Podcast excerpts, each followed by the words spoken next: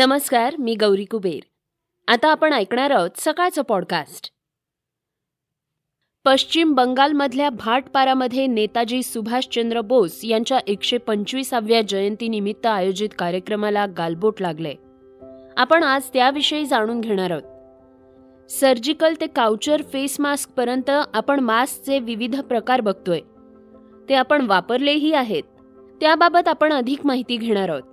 आज चर्चेतील बातमीमध्ये खासदार संजय राऊत यांनी गोव्यातल्या निवडणुकांविषयी भाष्य केलंय. ते काय म्हणाले आहेत हेही आपण ऐकणार आहोत. चला तर मग सुरुवात करूयात आजच्या पॉडकास्टला ओमिक्रॉनच्या बातमीनं. देशात मोठ्या प्रमाणावर सुरू असलेल्या कोरोना संसर्गामागे ओमिक्रॉन या नव्या व्हेरियंटचा वेगानं होणारा प्रसारच कारणीभूत आहे. यावरून भारतात ओमिक्रॉनचा आता सामुदायिक प्रसार सुरू झाल्याचा दावा the Indian SARS CoV two genomics consortium अर्थात बायोटेक्नॉलॉजी विभागानं केलाय. बायोटेक्नॉलॉजी विभागाच्या माहितीनुसार भारतात आता कोरोनाचा ओमिक्रॉन व्हेरियंट सामुदायिक प्रसाराच्या स्थितीत आहे. देशातील अनेक बड्या शहरांमध्ये वेगानं संसर्ग वाढीमध्ये या व्हेरियंटचा सर्वाधिक प्रभाव दिसून येतोय. इन्साकॉंगनं दहा जानेवारी रोजी काढलेल्या बुलेटिनमध्ये प्रसिद्ध झालंय. यामध्ये ही बातमी सांगण्यात आली आहे यामध्ये म्हटलंय की ओमिक्रॉनच्या संसर्ग बाधितांमध्ये लक्षण विरहित किंवा सौम्य लक्षणं दिसून येत आहेत. तसंच रुग्णालयांमध्ये दाखल होण्याची तसंच आयसीयूतील रुग्णांची संख्याही तिसऱ्या लाटेमध्ये वाढतीये. त्यामुळं धोक्याच्या पातळीत अद्याप बदल झालेला नाही. तर दुसरीकडे नव्या रुग्णांच्या संख्येत वेगानं वाढ होतीये. भारतात बी ए पॉइंट टू हा ओमिक्रॉनचा उपप्रकारही दिसून आलाय.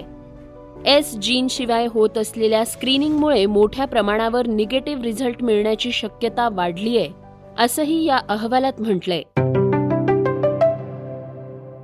कोलकाता जवळील भाटपारा येथे भाजप आणि टीएमसी समर्थकांमध्ये चकमक झाली.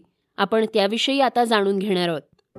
पश्चिम बंगालमधील भाटपारामध्ये नेताजी सुभाषचंद्र बोस यांच्या एकशे पंचवीसाव्या जयंतीनिमित्त आयोजित कार्यक्रमाला गालबोट लागलंय.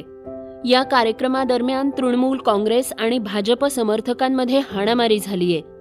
यावेळी दोन्ही बाजूंनी एकमेकांवर लाठ्या काठ्यांनी हल्ला चढवल्यानं वातावरण तापलंय. पोलिसांनी प्रयत्न करून देखील दोन्ही पक्षांचे कार्यकर्ते माघार घ्यायला तयार नव्हते. घटनेची माहिती देताना पोलिसांनी सांगितलंय की कोलकाता जवळील भाटपारा येथे भाजप आणि टीएमसी समर्थकांमध्ये चकमक झाली. बराकपूरचे खासदार अर्जुन सिंह यांच्यावर कथित दगडफेक करण्यात आल्यानंतर ही घटना घडलीय. पोलिसांनी सांगितलं की नेताजी सुभाषचंद्र बोस यांच्या जयंतीनिमित्त आयोजित कार्यक्रमाला अर्जुन सिंह आले होते. त्यावेळी उपस्थित भाजप आणि तृणमूल काँग्रेसचे कार्यकर्ते एकमेकांवर चालून गेले. त्यानंतर मोठा संघर्ष निर्माण झाला. उत्तर चोवीस परगणा जिल्ह्यात झालेल्या संघर्षात पोलिसांच्या वाहनासह दोन कारची तोडफोड करण्यात आली आहे असं पोलिसांनी सांगितलंय.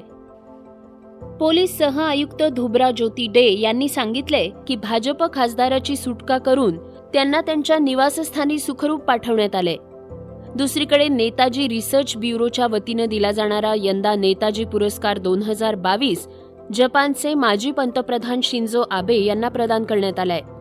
कोलकाता येथे आयोजित कार्यक्रमात जपानचे काउन्सिल जनरल यांनी शिंजो आबे यांच्या वतीनं पुरस्कार स्वीकारलाय. नेताजी सुभाषचंद्र बोस यांच्या एग्लिन रोड येथील निवासस्थानी त्यांच्या एकशे पंचवीसाव्या जयंतीनिमित्त या कार्यक्रमाचं आयोजन करण्यात आलं होतं. जपानचे काउन्सिल जनरल नकामुरा युटाका यांनी माजी पंतप्रधान शिंजो आबे यांच्या वतीनं हा पुरस्कार स्वीकारलाय.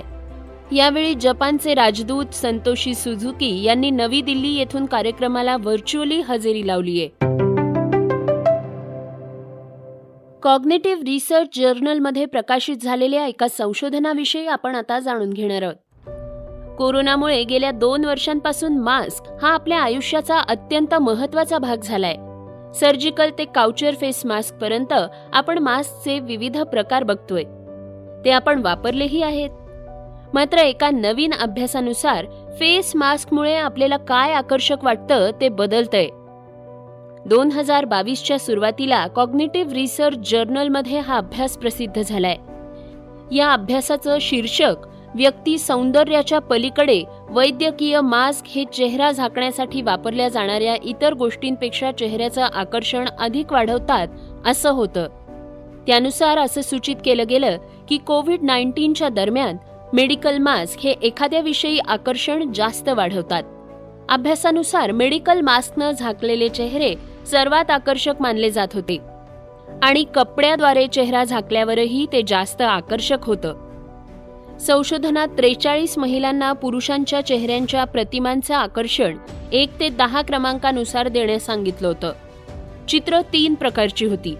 एक सर्जिकल मास्क घातलेल्या व्यक्तीसह एक मास्क न घातलेले आणि चेहऱ्याच्या खालच्या अर्ध्या भागासमोर एक साधे काळे पुस्तक धरून व फेस मास्कनं झाकलेला भाग दाखवणारी ती चित्र होती. अभ्यासात असं आढळून आलं की त्या महिलांनी कपड्यांचं किंवा सर्जिकल मास्क घातलेल्यांना मास्क नसलेल्या किंवा ज्यांचे चेहरे अर्धवट पुस्तकानं झाकले होते त्यांच्यापेक्षा जास्त गुण दिले आहेत. डिस्पोजेबल सर्जिकल मास्क फॅशनेबल मास्कच्या तुलनेत सर्वात आकर्षक मानले जातात. असं संशोधनात स्पष्ट झालंय. श्रोत्यांनो आता आपण ऐकणार आहोत त्याच्या दिवसभरातील वेगवान घडामोडी.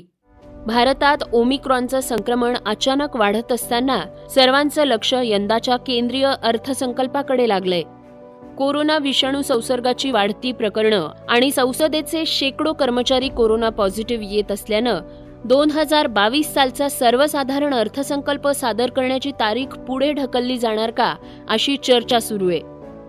भारत सरकारकडून दरवर्षीप्रमाणे अर्थमंत्री निर्मला सीतारामन एक फेब्रुवारी दोन हजार बावीसला केंद्रीय अर्थसंकल्प जाहीर करणार आहे संसदेचं दोन हजार बावीसचं अर्थसंकल्पीय अधिवेशन एकतीस जानेवारीपासून सुरू होतंय.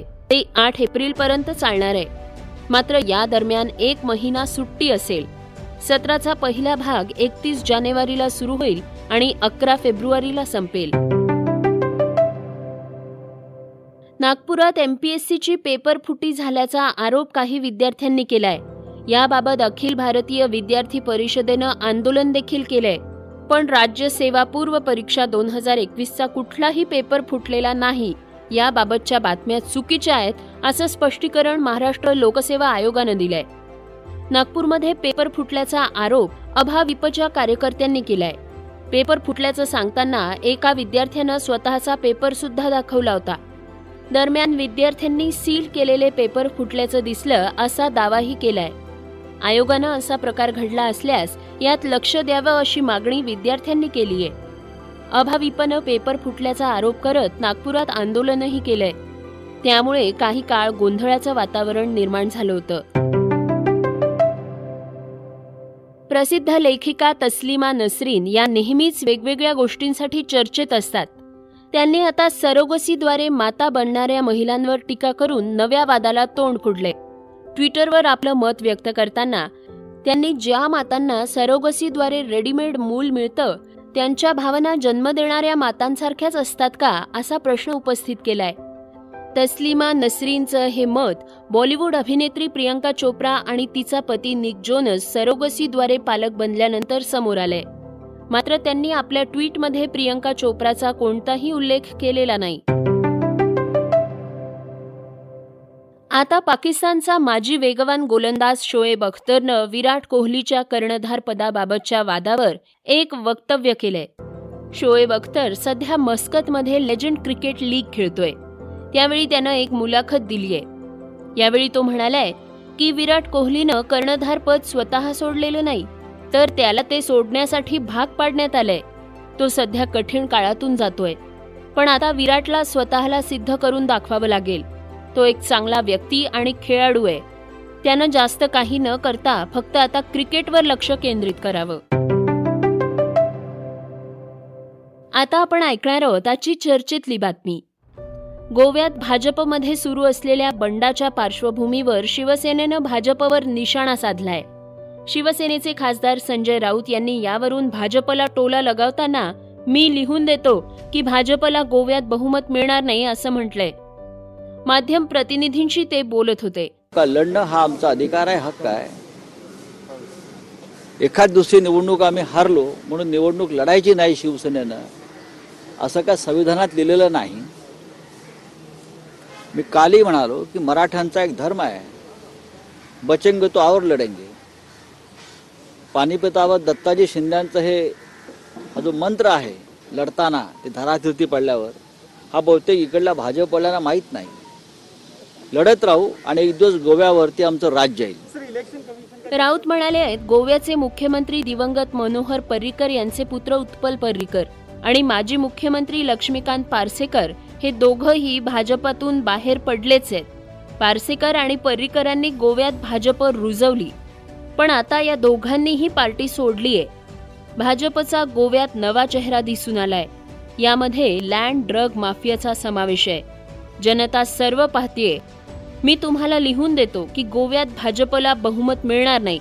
त्यामुळे ते तोडफोड करून सरकार बनवू शकतात.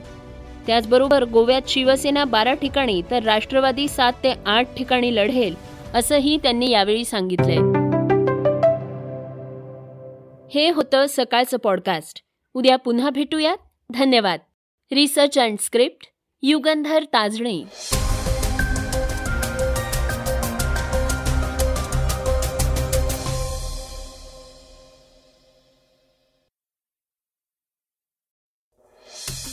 वाचा बघा आणि आता ऐका आणखी बातम्या. ई सकाळ डॉट कॉम वर. तुम्ही हा पॉडकास्ट ई सकाळच्या वेबसाईट आणि ऍप वर सुद्धा ऐकू शकता. विसरू नका या पॉडकास्टला आपल्या आवडीच्या पॉडकास्ट ऍप वर सबस्क्राईब किंवा फॉलो करायला.